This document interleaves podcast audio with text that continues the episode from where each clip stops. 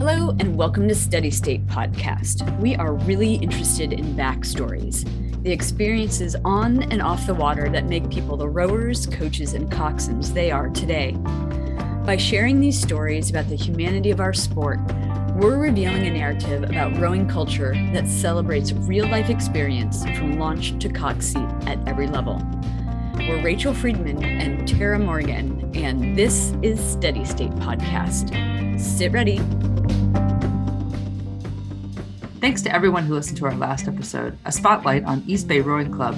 This wide ranging roundtable chat features EBRC President Denise Martini, DEI Committee Co Chair Carla Jordan, and Aaron Cafaro, head coach of Oakland Tech men's varsity program. Through recruitment, scholastic programming, and intentional DEI outreach, EBRC looks different than even just a year ago, better representing the community it supports. EBRC coaches and longstanding members are changing too, learning and engaging in new ways to foster a truly inclusive boathouse. If you missed it or any of our episodes, listen anytime at steadystatenetwork.com slash podcast or ask your smart speaker to play Steady State Podcast. This episode is made possible in part by Concept 2 and Lake Washington Rowing Club. Become a sponsor for as little as $65 at steadystatenetwork.com slash sponsors. Do you remember rowing with wooden oars or Macon blades? Concept 2 brings over 45 years of innovation to the sport of rowing. Their newest comp blade is a smaller sized blade that feels lightweight, efficient, and stable. Unlock speed with a comp blade available in both sweep and scull. Find out more at concept2.com slash comp. And for folks out west, Lake Washington Rowing Club is full steam ahead organizing the 43rd Head of the Lake Regatta. Set to take place in Seattle on Sunday, November 6, 2022, it's the last big head race of the season. LWRC hopes to see you there. For more information, visit headofthelake.org. All right, let's get started with this week's episode. Today, we're talking with brothers Pete and Dick Dreisigacker, co founders of Concept 2. Their oars and ergs are nearly synonymous with rowing, but did you know that it all started in the early 1970s when they were just a couple of guys messing around with carbon fiber and fiberglass in a kitchen, hoping to develop a better oar? And to keep training through cold winters in Vermont, nail an old bike to the floor and pull on the free end of a chain. Voila! The mass market indoor rower was born. My name is Dick Dreisigacker co-founder of Concept 2. I'm uh, Peter Dreisigacker, also uh, brother of Dick, and uh, we started Concept 2 together. So every episode, we put our guests in the hot seat for a lightning round of questions to help our listeners get to know you. Now, we all love rowing, so let's get started uh, and find some common ground. Let's go in this order. We'll have Peter and then Dick. Port or starboard? Port. Starboard. Bow seat or stroke seat? Uh, I'm in the bow, port bow, most of the time. Starboard stroke in the pair. Yeah. Sprint race or head race? Well, recently it's been mostly head races, just because that's what masters tend to do. In the pair, we used to do masters, you know, thousand meters. But not so much these days. But we haven't raced the pair in a long time. We haven't raced the pair in a while, but Do you prefer head race or sprint race? Like, what's your preference if you had to choose? Boy, I kind of like the 2K. Dick, what about you? either way, you know, good time doing both. It's different. Unisuit or tank and trow, whatever distance you're rowing. I don't think I own a unisuit. yeah, no, I'm not sure I've ever had one on. Yeah, yeah. The uni the uni suits came after my time. Oh, this will be fun. Um, barefoot or shoes on the erg? Shoes, Shoes. definitely shoes. Definitely shoes, he Yep. says. Interesting. Uh, I'm a barefoot person. Hmm. Uh, calories, watts, or splits for you on the monitor? Splits, meters. For Just me. meters. Well, I'm a meters guy. Yeah. Splits. Yeah, splits meters. Having said that, sometimes if I get kind of stuck, I haven't done this in a while, but I will switch to watts just so I don't realize how much I'm not improving. This, you get like a whole fresh start if you yeah. if you're used to the meters and then you go to watts and say, oh, that's not so bad, you know. Yeah. And do you ever sit down on the erg and not look at the monitor? I've heard so many people are like, I'm just sick of it. I'm just going to put some tape over it so I don't have to look at it. Always look at it. Always look at Always it. look at it. Always look at it. Always look at it our coach made us have the split, but I would put electrical tape over the split and I did everything by time and meters. Go 500 meters in two minutes, you know what your split is, right? So I was like, and it keeps my mind busy to do all the math, you know? well, when we when we test oars on the water, always cover the um, speed. The speed meter. We only look at uh, stroke count and stroke rate. And distance? Well, we only go for a certain number of strokes oh, because you can't have a half a stroke in the mix if you're testing oars. You have to have more resolution. Because mm-hmm. the stroke, you have a fast part of the stroke and a slow part. But to be fair, we tape over the result until the whole workout's done. Yeah. And the the six pieces or whatever with different oars. And then we ceremoniously take the tape off and it's like Christmas. You get to see what you did. See which oh. how it went. Yeah. Nice, nice. I love that. Next question is uh, best place to row. I have to give a nod to Craftsbury. Craftsbury. It was like perfectly glass this morning, 63 degrees at six o'clock in the morning. For those of us who haven't been there, can you describe what your water is like there? It's um it's, Hosmer Pond. It's three three K, three thousand meters. It has a narrow spot in the middle. You can kind of get a pretty good straightaway of 1500 meters at the north end and 1000 meters at the south end. And if you don't have to follow a traffic pattern, you can almost go straight through you have to kind of do a little bit of zigzag, but it's it's beautiful, especially in the morning. It's always calm. And I can tell you, on a little more r- romantic note, most mornings when we go out to test oars, I guess our testing workout ends up being about an hour, and at the end of the hour, you can still see the bubbles from the first pass that you did. what? Uh, it's just beautiful. It's, huh bubbles on black water. It's just great. Oh, cool. I'd love to see that. All right, Tara, we've got one more question to wrap up rapid fire. Should we hit it? yeah, totally. All right. For both of you, coffee before or after a row? Both. I usually go after. Okay, so great. Thank you so much. Now we know each other a little bit more, and I know we're going to make people really jealous and want to go to Craftsbury next summer for sure.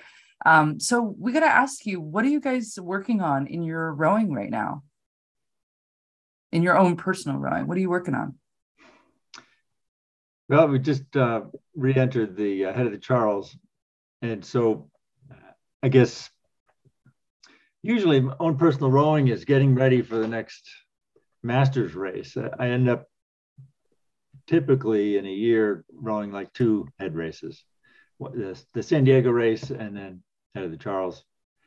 And uh, the, the Charles, we've been rowing in at eight since um, like 70, 79. Nine. Okay, 79. And I would say it's been the same boat, but a lot of the guys, I think four are the same original four, and we've you know, we've run through some people, but it's basically a block of guys that we rode with every year. And where do you guys sit in that eight? Do you have your same seats? Yeah. Every year? As much as possible. Yeah. Where do you sit? Seven. Six, six and seven. Six. Oh, I love six. Stroke bodyguard. I love six. I'll be rowing in three seat at the Charles and the Directors Cup, and Rachel's going to be coxing it's a, a director's cup mixed eight challenge. Sure. So getting ready for Boston, one thing that I've always been curious about with masters rowers, really folks who have been rowing for a long time is is there something specific that you're working on? Even though you've been rowing as long as you have, is there something when you get in the boat, you say, I'm really working on this today? Or do you just get in and you just row at this point?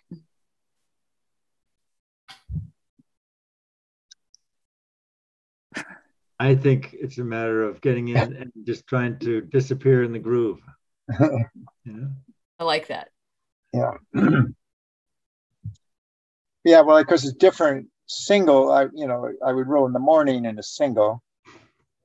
Um and an eight, you know, we don't we don't really practice, you know, our eight that we've rowed every year for 40 some odd years. Um, but the idea is at this point we used to have one practice before the race because everyone's scattered all over the place. We just practice going up to the starting line.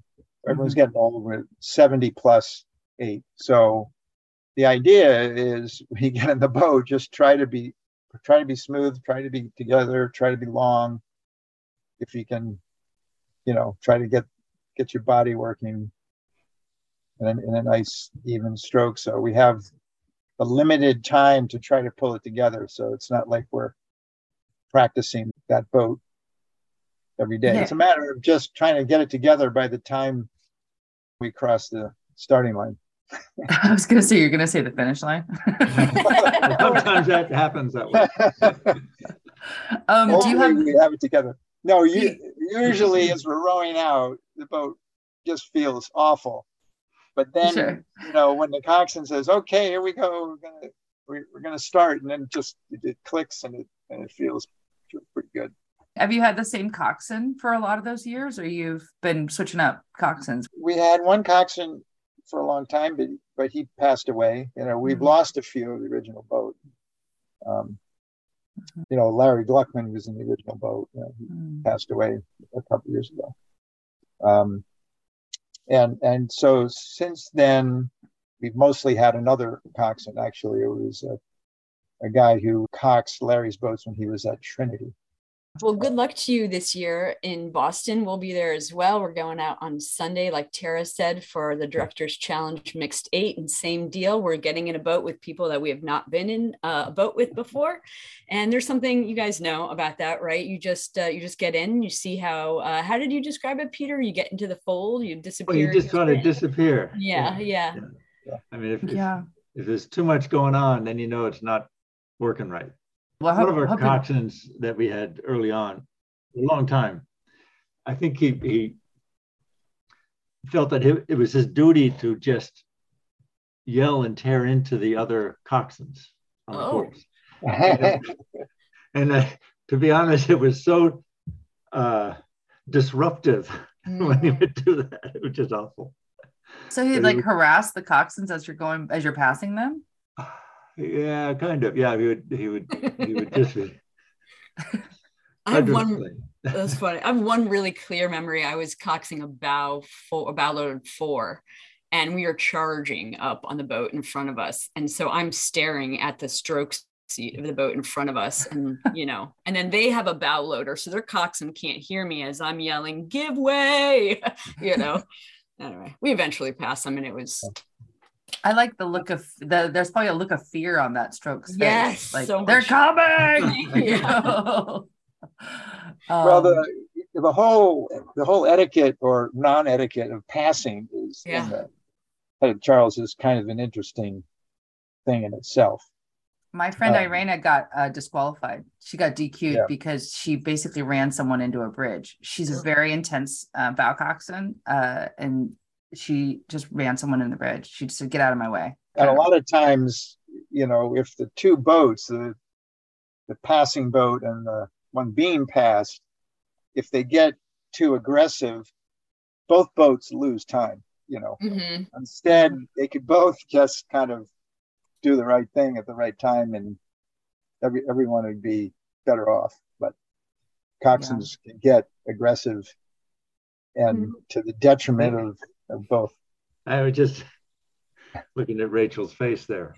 Oh, I actually, yeah, in my mind, I'm yes, I had um, this uh, this reel of of memories about coxing and being assertive slash aggressive, and the notion of like learning how to do. I mean, this is a whole other conversation, but like learning how to pass, learning how and when to be assertive.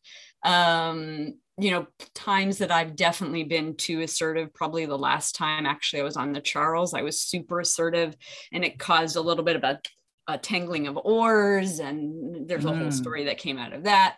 Um, so yes, anyway, that's really a whole other conversation about, about another day. We want to find out how this whole thing started, not just Concept Two, but you two as rowers. So we want to dig a little bit into your family growing up. Was it a sports culture in your family? Were you playing sports as kids? And what was going on in your lives when you found rowing? Yeah, I think we we're we're always doing sports. I mean, always doing sports. And I actually, when I went to college, went to Brown. You know, I was playing football. Played football in high school, played football for two years in college. But during those two years, freshman year at Brown, I took up rowing as well. There were a couple of guys, or at least one guy there that was doing both football and and rowing, and he kind of uh, well, it was Albin Albin Mosier. He's still um, he's, he's really been a spearhead of rowing in Rhode Island ever since, really. Mm. So he got me um, yeah, another guy got me going on rowing um, that spring, freshman year, and I got hooked on it. And you know, they said, "Boy, who needs this football? The rowing's a lot more fun." And I'm really kind of, even though I was probably 30 pounds heavier when I was playing football, but I kind of trimmed down the rowing weight and I started to really figure that that was my sport. Um, and then after that, after college, I wound up having a job in Philadelphia. So I started rowing at Vesper with the guys there and, uh, you know, doing uh, national team stuff. was it 70, 71, 72? And then meanwhile, well, I can let Pete pick up on this, but I wound up going out and coaching at Stanford. And Pete was just finishing up his um, studies out there. I also went into uh, athletics in college, but it was track and field. I was a discus thrower and shot putter in uh, college. And as a as a graduate student, when Dick started uh, coaching out there, I was no longer eligible to do my thing. So he said, "Why don't you come down to the boathouse? We'll get in a pair and, and teach you how to row." Uh, prior to that, I had been in a boat once in Philadelphia. I went to visit Dick as a undergraduate and, and thought I could do this. It looked fun. So he sent me out in a tiny little single, and I thought I was going to panic. You know, it, it was terrible. It was terrible. But I did manage to get back into the dock, which was that was then I put the oar away for two or three years. Didn't get back into it since. And, uh, so then back in California, when he was coaching, we had more time. I was a graduate student. Uh, and then I had a job out there. And so we would do, we'd go and train before work. And, and that was probably 74, five and six, that range. And that's really when we started uh, playing around with oars mm. because we thought we would, uh, it's something we thought we could do. And um, there had been a lot of uh, technology put into boats at that point in time. It's like mid 70s. So, can we back up to sure. when you very first tried rowing? Um, uh, Dick, tell us what about rowing got you hooked. Like, do you remember those first strokes and the first time in the boat, and and what was it about yeah. being on the water and everything? Yeah, I don't know. I always you know, kind of like being on the water because we, we did a lot of sailing as mm. younger kids. Lived near Long Island Sound, near New Haven. I don't know what it was about rowing. I mean, rowing's a very different sport because it's it's a race, but it's also a team. You know, it's not a game sport where you have a team. and it's not a race where it's individual. It's a it's a team race, a true team race. Not I mean you have relay races, but you're still an individual in a relay race. But how many sports? I mean, there are a few others. You know, there's you know canoeing and kayaking. They have doubles and four kayak, but it's they don't have that in college, so you can't. You know, it's not quite a system but it's it's very unusual in that way, and it and it's also very um, very captivating in that way because you're relying on other people uh, to do their part and to do it together, exactly together. And then the other thing, of course, which I didn't realize at the time, it is sort of a lifelong activity. You know, you can do it, you know, do it when you're my age, you can do it older when I graduated from college, I thought at that point, talking 1969, most people just went on, got a job, that was it. I think more people, well, there's more, you know, people that are rowing after college, whether it's competitively or recreationally or, or picking it up after college for the first time, because it is something you can do, you know, for the rest of your life, really. So all those aspects, I think, all come together. And in the beginning, it was probably more of this sort of sort of team team race and the synchronizing of feeling like all all the people are working together. And the idea that you know you just work and work and work to perfect it you never really do but you can always keep trying to perfect yeah. it yeah that sort of uh, eternal search for, for, for perfection the eternal right. the, the, sort of the journey of it i think it appeals to a certain type of person obviously you know the perfectionist is probably the single sculler and the the journeyman you know there's definitely people who are, are appealed uh, to different aspects of the sport. What about you? I mean obviously your your big brother is is doing this rowing thing and and he's trying to get you hooked on it too. What was it that really sealed the deal for you you know, the discus is very similar in terms of the looking for perfection. Mm. And uh, because, you know, you, you spend all this time out training and practicing and, and you go to an event and it's all over in, in a matter of fractions of a second, you know, but it's a feeling of getting it all connected and being right that uh, makes it go. And it's the same discus or a boat or a crew. It's it's very similar, you know, in strange ways. Hmm. The technique of it all. Yeah, yeah. Yeah, I've been talking to some high school students who uh, want to transition to rowing and they're swimmers. And I said, well, that's great. You know, you're good in water. You like monotonous, repetitive, technically precise things. And, but these are kids who are missing that family uh, community piece and that interdependence piece that I think uh, Dick was talking about the that that synchronicity piece. And and that's why I really love the eight. I love that that dynamic. And um, I'm with you guys. I'm the the pair is my favorite 100 percent. Yeah the thing about the pair is though you you sometimes wonder how does it all work? You know? Mm-hmm. yeah it's like magic and fairy dust a little bit yeah. You know? now do you ever uh get into a pair with someone besides your brother? Do you say, I'm going to go out in a different boat today with a different rower and see what happens? Yeah, yeah. Um, recently, actually, doing some oar testing, and some of the guys uh, in the shop are starboard. So we'd go out, and it's, you know, it, it definitely is a whole different animal when you are just going out with somebody. Is it doesn't disappear, you know, if you know what I mean. It just you're fighting it the whole no. time. so when Absolutely. people apply for a job at, at Concept Two, do they have to establish they're a porter or starboard at that, that point? Is, is that on the application? well, I wish actually. I wish we were. Uh, it's interesting because uh, certainly in the early years, we were kind of up in Vermont, and it was very difficult to find people with rowing experience to uh, to to be involved. We probably have more people with rowing background now than we ever have. Steady State Podcast is made possible with listener support. Today, we're sending a big thank you to our newest Patreon crew members, Denise M. and Stephanie M. If you want to join our lineup, find out about our Patreon support levels and benefits at patreon.com slash steady state network.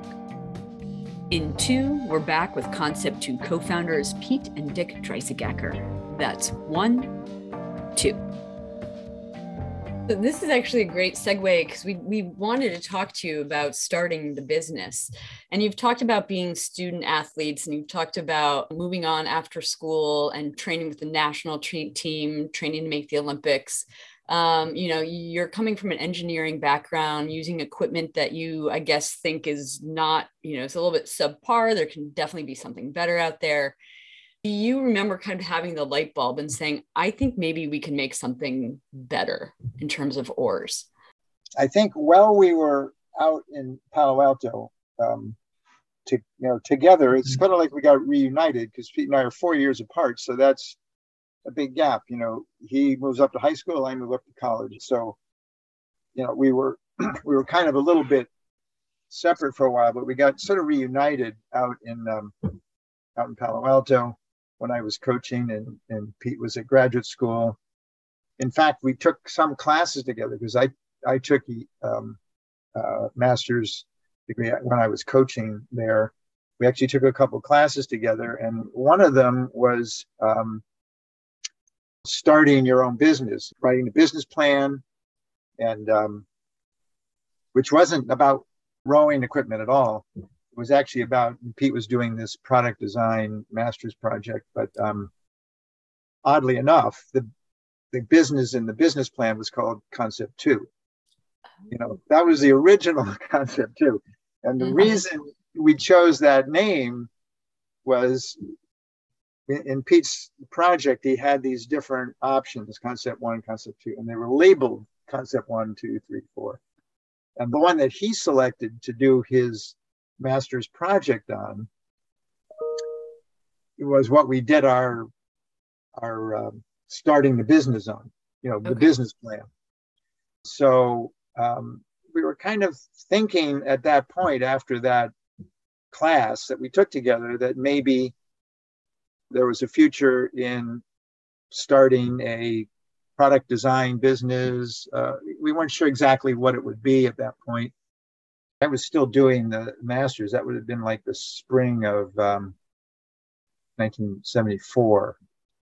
So we did the class, we did the business plan, file it away, and then the next couple of years we were starting to work together on different things. We kind of decided, well, when all this is done, we'll start a a business and do product design work. And one of the first products could be you know, oars using composite material because really it hadn't, its oars were still wood, mm-hmm. you know, basically. And oars were kind of this accessory for rowing. You know, no one, the boat builders, I don't think really liked making oars, but they had to because people needed oars to row their boats. Um, I don't know, that may be an overstatement, but that's kind of what we were theorizing, I think, at the time. So, you know, we started tinkering with oars and that was going to be our sort of bread and butter to put food on the table and and pay the rent when we started this yet to be named business you know Dreisigacker Brothers Incorporated or something like that. Who was going to be your target audience at that point? Were you targeting national team or collegiate or who were you thinking about? Oh, everybody, everybody.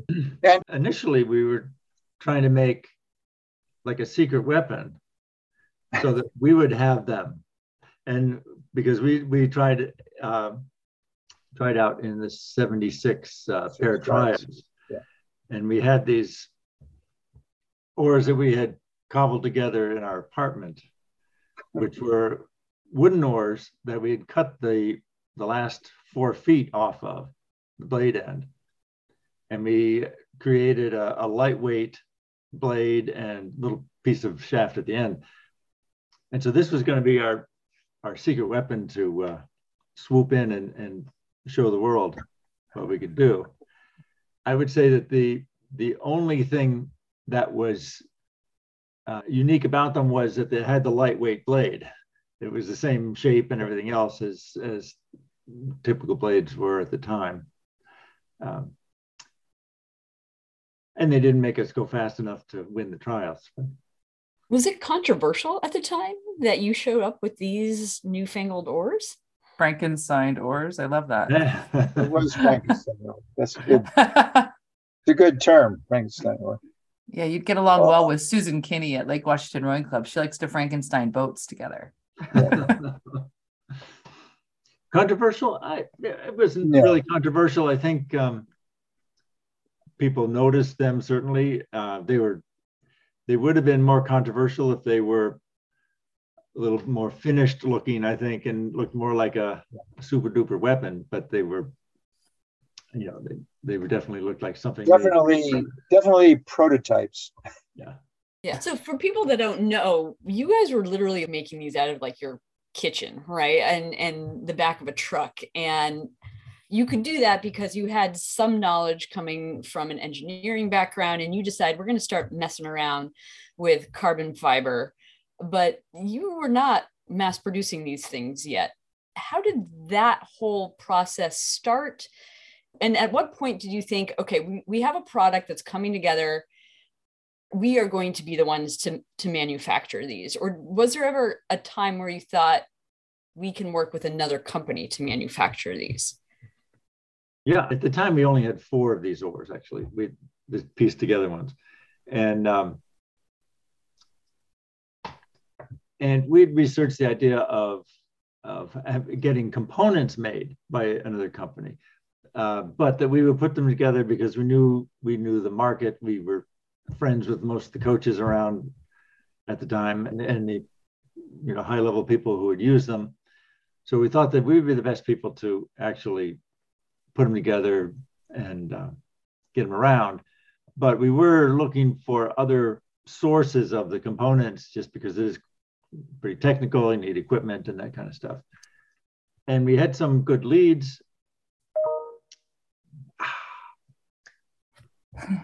but um, we ended up setting up in our barn to uh, to do the carbon fiber work ourselves, pieced things together so we could actually make a better real product.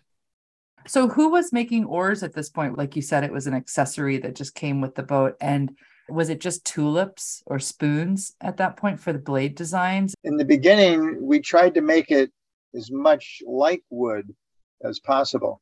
You know, the blade was pretty much the same dimensions. Well, we had different dimensions you could order. I think the, the bigger thing was sort of the weight, lighter weight, durability, and um, the fact that it was made in components. So if you broke a blade, you don't have to throw the whole thing away.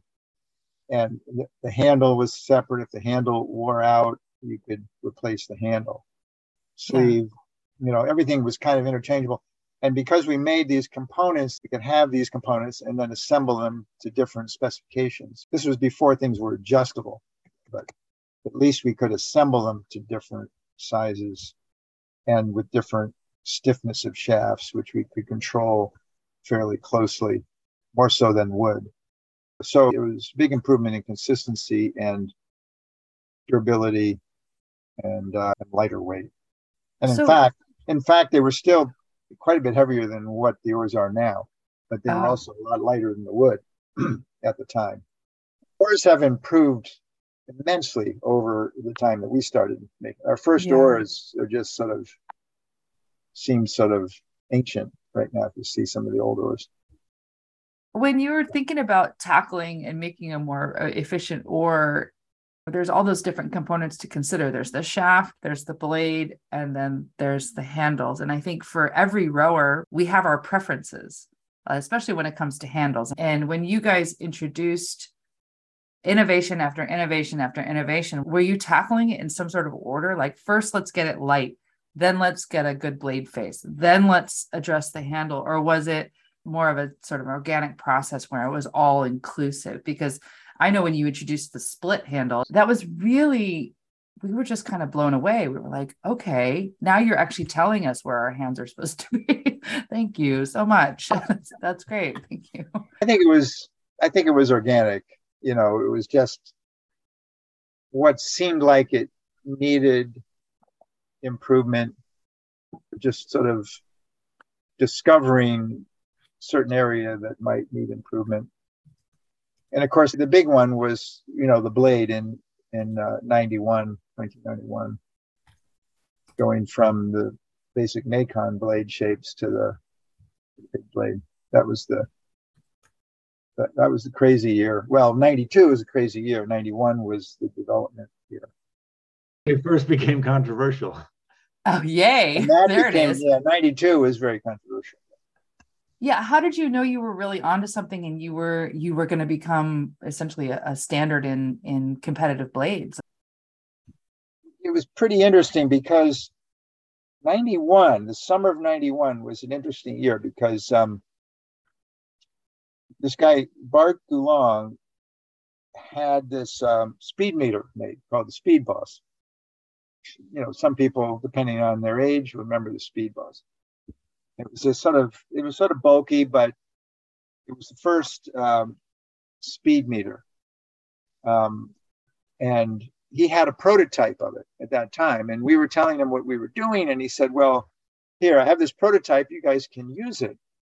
Well, that totally changed the game of testing because we could go out and test. We could go out in a pair, we could go in a single, and go out and set this thing for X number of strokes. You know, you get 10 strokes to start to get up to speed.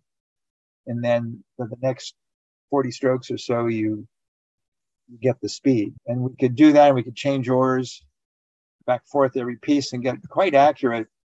And I think after a, little bit, once we started evolving this oar, the shape, and we could change stuff on the dock. You know, we bring a saw down and we cut a little bit off and do this stuff, but we could actually see. And of course, we were younger then, so we could test better, you know, at faster speed and whatnot. So, um, you know, we could see that we were going, going significantly faster and consistently faster with these uh, with, the big blade, and they were easier to row with. I think part of it was just that it was easier to row with. Um, and then, uh, of course, it didn't take off right away. People thought you were crazy, but a few uh, coaches got them uh, in the fall of 91. And interestingly enough, those schools came out, came out in the spring college season, you know, doing much better than everyone had expected. So that that spring during college season, we would get a call on Saturday night from a coach saying, You've got to get me a set of those new oars by the next race, or the guys aren't gonna don't want to race. because I mean there was a psychological thing too. You know, you get up on the line with this other boat, and after a few weekends, you know, oh, God, Dartmouth has got these weird looking blades and they crushed so and so the last last weekend. You know, how are we going to be able to row against them?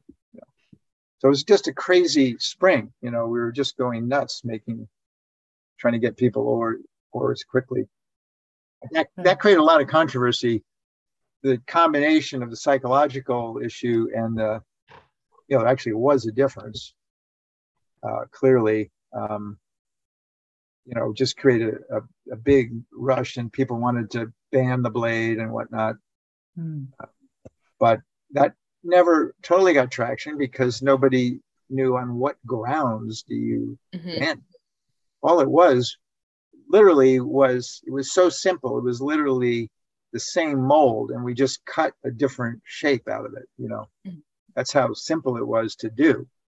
Since then we've made different molds with little subtle changes, but you know that original big blade was probably the biggest jump and it was just strictly how we cut the shape of the blade so in 91 you've already reached a point where you know I think that your oars and blades are becoming pretty ubiquitous. But oh, yeah. if we could if we could step back, let's say to you know a, a couple years into you designing and starting to sell oars, you know, Tara and I both have a lot of experience with running small businesses and wearing all of the hats, right? We're the designers, we're the people actually doing the work, we're creating invoices, we're interacting with our potential clients.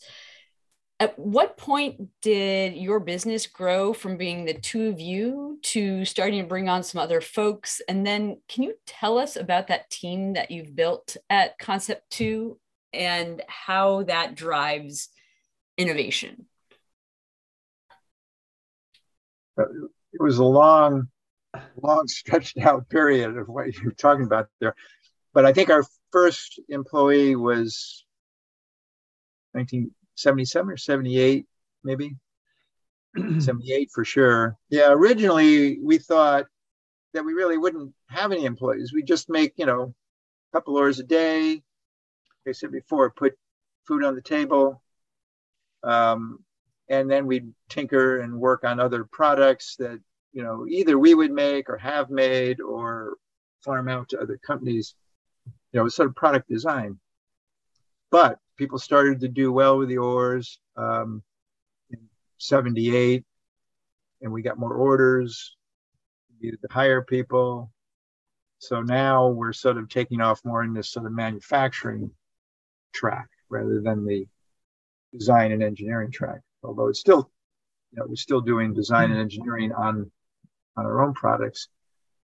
And then um, for the for the first year plus, it was uh, well, actually three of us. My my wife was involved as well, um, and you know it was slow going. We we didn't do things very quickly, essentially puttered along if it's making one set here, one set there.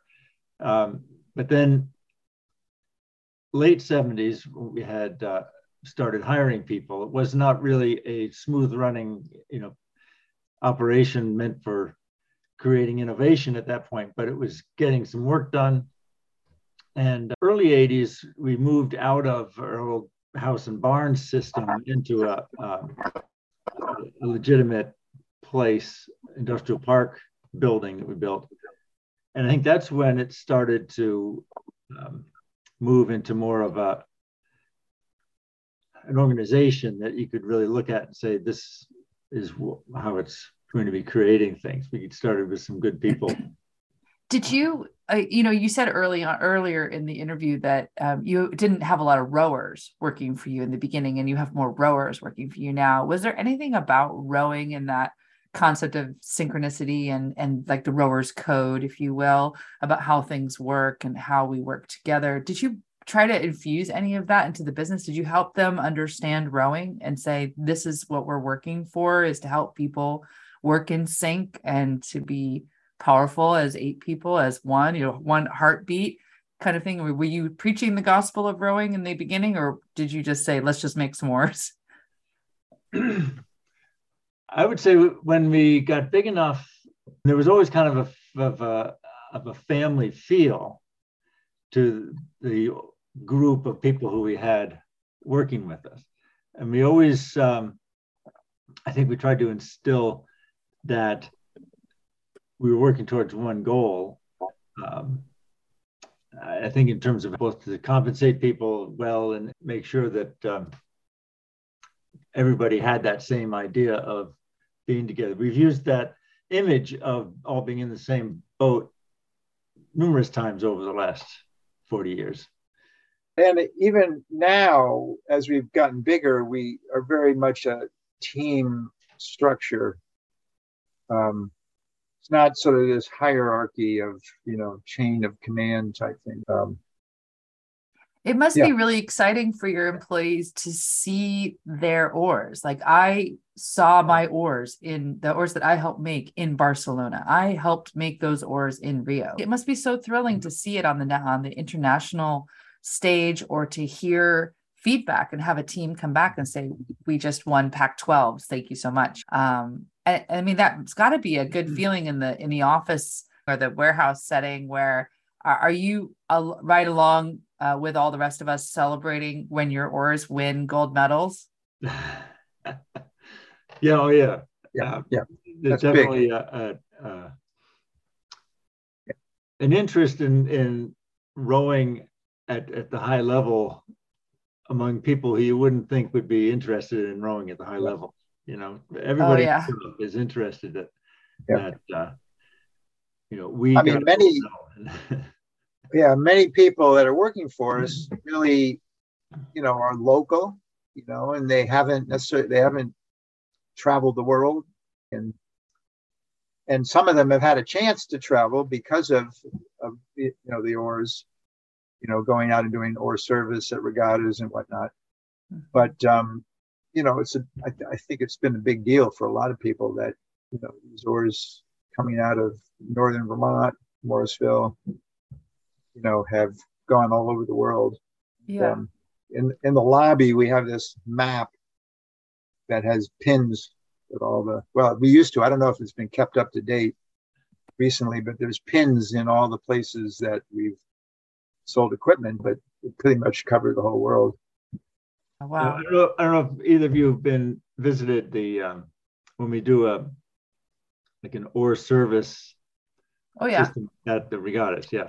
Oh yeah. And um, it's been a disappointment in the last couple of years because of no regattas that people from the shop haven't been able to go to those events because it's something that's really people look forward to uh, signing up to be um, a traveling person. Oh, that's fun. Yeah. Yeah. That's great. Well, we'll we're actually going to be doing at least because of Concept 2's sponsorship of the podcast, we're going to be doing at least uh, some broadcasting from your Concept 2 booth at the head of the Charles on Saturday. Great. We'll be there, Instagram living, so and cheering you on as you go by. Thank you for sharing all of that. By the way, you know both Rachel and I have started businesses, and, and we're solopreneurs, as as we're called. So um, it's it's fun to think about it, uh, bringing rowing into in sort of a family environment, and then making something so uh, so meaningful and impactful. Uh, we have a listener question: Who has a faster 5K on the erg? Depends on when you ask. yeah. I think. Uh,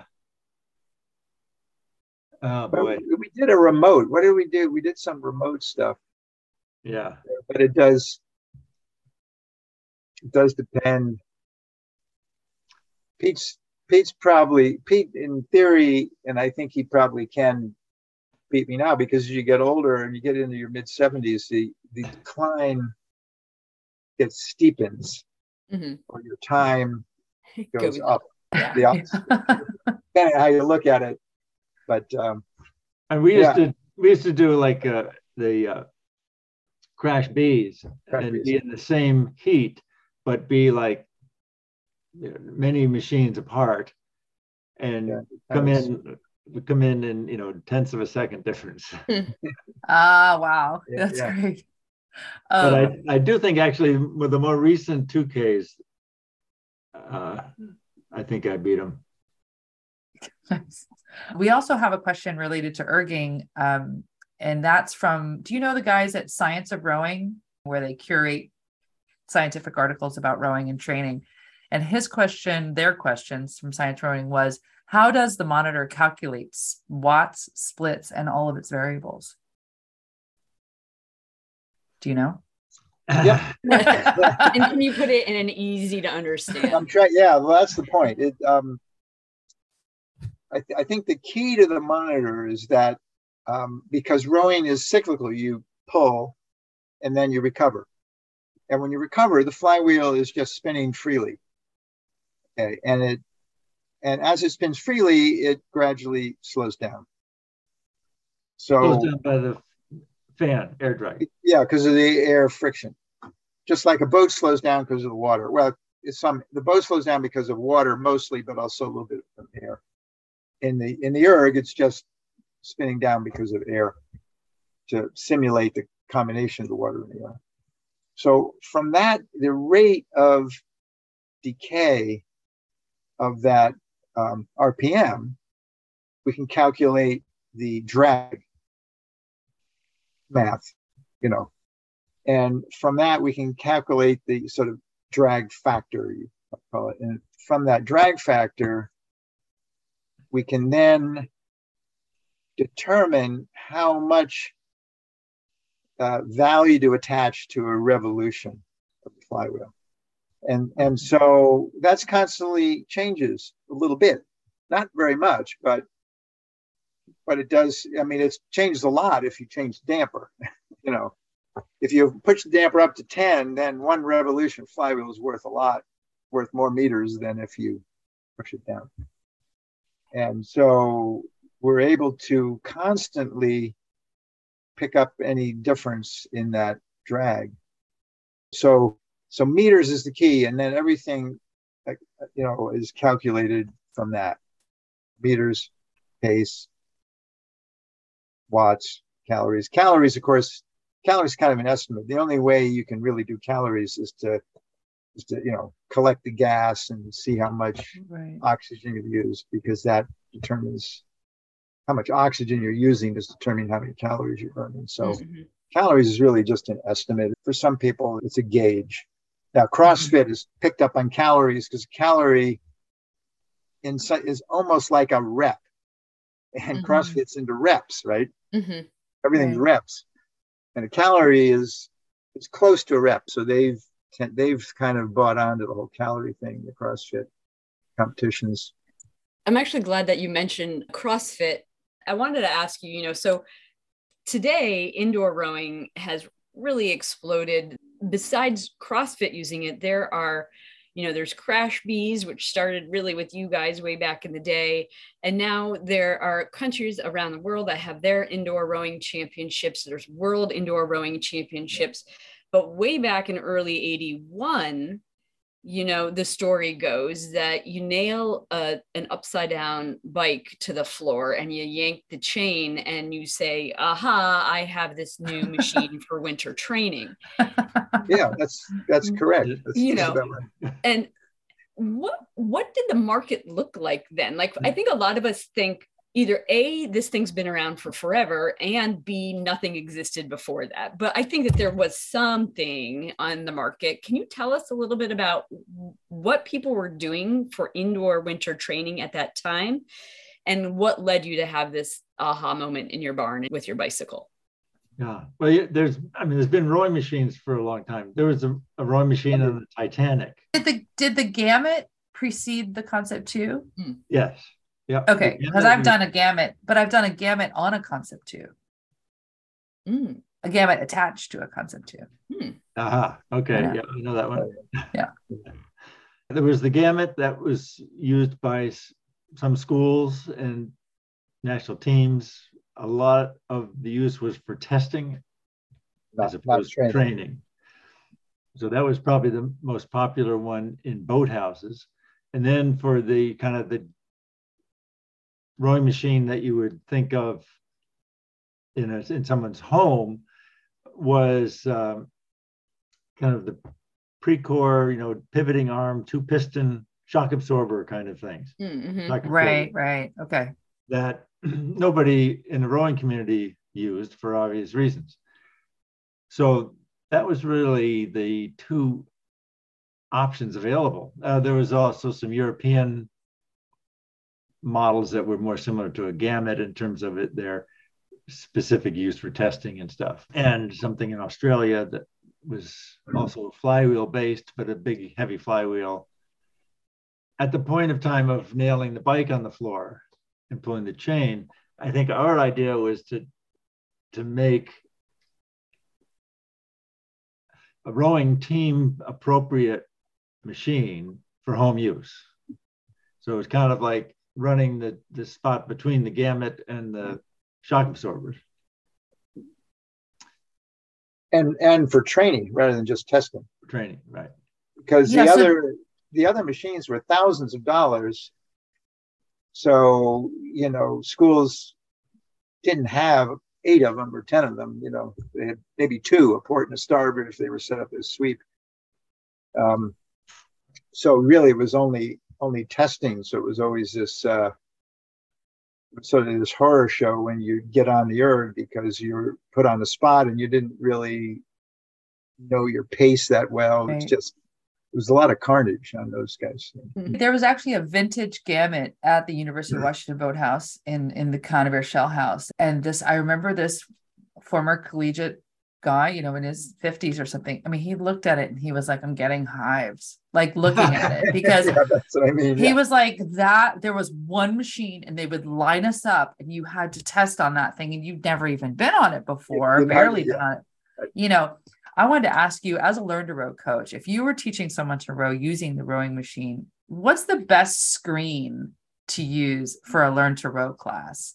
I I usually put it on force curve because they're visual learners sometimes. I I am with you on that force curve. Yeah. I've, I've done a lot of uh, in the past with uh, CrossFit people. You know, going to a CrossFit event and people would come up, big burly people, men and women, and say, you know, how can I go faster? And, and put them on the force curve and and say, you see the, how lumpy that force curve is. Try to make, you know, make there's the high spot, and you know, keep it up and uh, they're just amazed that because they didn't know it was there.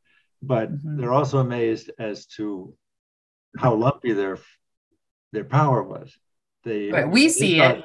Yeah. When we watch crossfit competitions we see it. We're like yeah. Ooh. yeah yeah. And uh, you know it, that is a that is a great learn to row tool.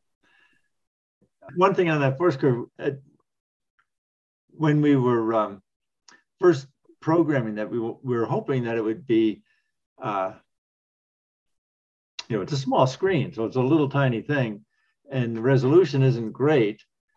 And I suspect that if you are are trying to do a fine tune your force curve to national team, that you really want something bigger with more resolution. But I think the um, the curve on the monitor does great for a learn to row. Oh, yeah absolutely. It's it's a it's a game changer for people especially when they're learning to row or checking themselves like oh okay mm-hmm. there's a way i can check myself if i'm not feeling it. Um, when you guys got into covid though we know there was a big explosion in home exercise equipment. And i know from talking to judy and and meredith especially in your marketing department that there was it was kind of a problem because there was a big backlog uh, that ended up happening with uh, not only supply chain, but just the massive amount of orders. And so, how do you think COVID affected your business and and how people uh, use the rowing machine? Well, it certainly sent a big bubble through the system mm. because we were totally shut down for six weeks. So nothing went out for six weeks, and uh, that put us in the hole. And then on top of that, a inflated uh, demand, and it, it really put us in a bigger. But um, the second part of the question, I think a lot of people took to rowing in their homes that uh, hadn't done it in the past. So there's, I think there's a big population that uh, took it up. The pandemic was was interesting because of both high demand got behind because of the shutdown, supply chain issues. We were sort of looking way out in terms of supply and seeing that, oh, we're not going to be able to get enough of these chips to put the monitors together. We're going to have to get an alternate chip. So we got to have guys do development to be able to use this other chip. I mean, there was a lot of extra costs. Shipping went through the roof. You know, shipping in inbound shipping from from from various places that we get parts from. A lot of parts go into a rowing machine. It looks simple, but there's you know hundreds of parts. So it was a purchasing and supply nightmare. It was a customer service nightmare trying to deal with the backlog and yeah. calm people down. And um, yeah, it was very stressful time. And you know, not only that, people were working remotely, and we're trying to figure out how to be efficient working remotely. It was um, pretty pretty crazy time, but And you must have also seen a jump in um, virtual erg competitions, uh, records being broken, um, people um, using them for. Uh, I know we did uh, mountain ranges. You know, people getting creative about like, oh, let's row around, you know, Mount Everest on on the rowing machine, and then of course doing CRASH-B's virtually uh, and those kinds of concepts. And I think that mm-hmm. really opened up such a world of global indoor rowing yeah. uh, that that really changed the landscape quite a bit too. Yep, you can. Right now, uh, the little erg race online app, you can set up a race for you know tomorrow at at noon, and people anywhere in the world could join it. You could row with them. I think the Row Studio you know the new studios that have popped up like uh row house and there's a whole like series of things kind of piggybacking on crossfit you know making these group fitness environments um, has just been really exciting to see and i'm I just had uh, really one last question for you, although we could talk to you for many more hours. But looking back now on your business and your your lives in the rowing world, could you have imagined in the mid 70s, early 80s, when you started testing your oars, that today you really, as a business, would be synonymous with rowing, not in only in the United States, but around the world. And what expectation do you think you had at that time? Yeah. I know that um, we thought that uh, Dick and I would make oars for maybe two days a week and yeah. then we could always get bartending jobs or something. I mean, that was basically the start. I don't think we ever thought that uh, the oar market would accept our product so you know so handily, or we didn't expect the oar market to get so big mm-hmm. either on a worldwide basis. One way of of exceeding your expectations, of course, is to have very low expectations. and I think our thought about the uh, the business was, in fact, pretty minimal at the time we started. And there was quite a bit of luck, or being in the right place at the right time. It might be another word way of putting it. You know, I mean, think about it. Title IX started at 72, but it didn't really pick up momentum until at least mid 70s, about the time that we were starting to make oars. You know, so immediately the market doubled, mm. even more than doubled, because you know you had schools that didn't have anything to do with rowing start rowing. You know, it wasn't just the schools that had rowing all of a sudden they had two teams. A lot of schools didn't have it. And and that kept snowballing all the way through, you know, so that was, you know, time was right there. And then, of course, for many years, we were the only ones carrying the rowing banner in the fitness world, you know, oh, rowing is great. You know, I remember when we went to that uh, Boston Marathon trade show, you know, way back. We said, here's this was the old Model A with the bike wheel. And, uh, you know, people didn't know it was just sort of off the radar screen. Everything in fitness was, you know, treadmill, bike, stair stepper, whatever else. But now, you know, rowing, partly because of CrossFit and just sort of time and and just things building up, you know, rowing as an indoor way of fitness is kind of mainstream. It's just as important in a, a fitness environment as treadmills or bikes or whatever uh, you know else is out there. It's one of the major modes of indoor fitness now. Yeah, and I think it's like, you know, I was a spin teacher for a long time and it has that same feel. You can be in a room of people doing a piece together. You can like you do a spin class together. You don't do a treadmill class together. Like that's not, you know, like that would be I guess you could if you really I wanted actually to. Have, I actually have seen a an indoor running studio, but I'm not a runner, so I'm not sure about the benefit of that. But. Um Well, we wanted to end the the interview with uh, a, fa- a favorite question of ours because it always sort of evokes some great memories. And and being pair rowers, you might have a different response to this, but you know, harkening back to the times when you've had a coxswain, what is your favorite coxswain command to give or receive? I've got two. Okay. Sure, go ahead, Peter. Our current coxswain at the head.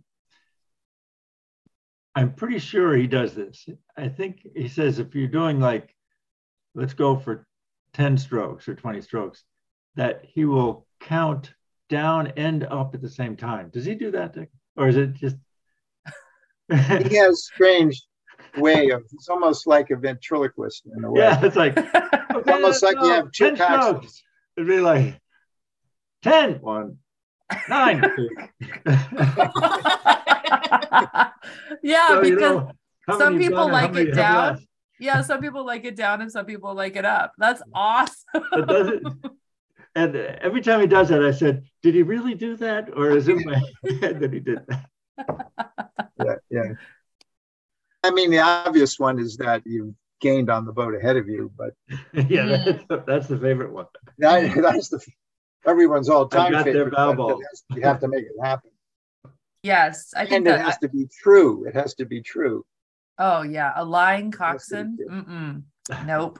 Nope. we we talk about that a lot. The people who are like 10 more strokes and it's really So- like 30. This just happened to me as a rower in a boat last weekend with a coxswain who had up to that point called this amazing race. And then she says last 10. And, you know, we all go for it, right? Those last 10. So I'm cranking it out. And she counts to 10. And then she's like, okay, five more. You're like- no, that's not how it works. You always overestimate. There it's was a that one race. I think I think I think Brody called out forty to go. oh, Oh, that's And then- mean. And then we get to the end of forty, and I hear it under his breath. He said, "Where's the line?" Jesus. geez. like- And it wasn't even enclosed. Oh, oh man. Oh man, you can't do that to uh-huh. people. You just you know, can't you do gotta it. know ahead of time. That's one of those things you got to do a little preparation. Yeah, yeah. Or or just stay in the moment and then be like, surprise, you're done. You know, Yeah. it's like, oh my gosh. Well, this has been super fun. We've really enjoyed talking with you. So thank you taking for taking all the time. Great. I hope we Great. can make it into something. Yeah. All right. Well, Peter and Dick Dreisigacker, thank you one more time. And maybe we'll see you up in Boston in October. Boston. Yeah, we'll see you there. Yep. Yep. To see photos of Pete, Dick, early oars, and ergs, and to get links to the people, clubs, and events mentioned in this episode, check out the show notes on our website. Steady State Podcast celebrates real life experience from launch to cox seat at every level. Search the archive at steadystatenetwork.com slash podcast dash topics or listen on your favorite podcast app. Steady State Podcast celebrates real life experience from launch to cox seat at every level. Search the archive at steadystatenetwork.com slash podcast dash topics or listen on your favorite podcast app. Hey, Tara, I think some listeners might not know that Steady State is more than a podcast. Oh, we should definitely tell them about Friday mornings when we get together for coffee chat. We talk about rowing, racing, technique, but we also deep dive into things like inclusion and leadership. Yeah, we hope that you'll join us Friday mornings at 8 a.m. West, 11 East, live on Facebook, Twitter, and YouTube. So grab your favorite mug and add your voice to the conversation. Steady State Podcast is a production of Steady State Network. This episode was written, produced, and edited by Tara and Rachel. Rachel also manages our website and social media. Our theme music is by the Free Harmonic Orchestra. Between us, we have 33 years of rowing, coaching, and coxing experience, and we run successful rowing related enterprises. Tara is the founder of Seize the Oar Foundation, which champions inclusion in the sport of rowing through team training, outreach, and thought leadership. And Rachel is the founder of Row Source, designing unique rowing gear for individuals, clubs, and events. Find us on Instagram, Facebook, and Twitter at Seize the Oar and Row Source. Follow Steady State Network on Facebook and Instagram at Steady State Network and on Twitter at Steady State Row. Visit steadystatenetwork.com to subscribe to our weekly newsletter. In two, way enough. That's one, two, way enough.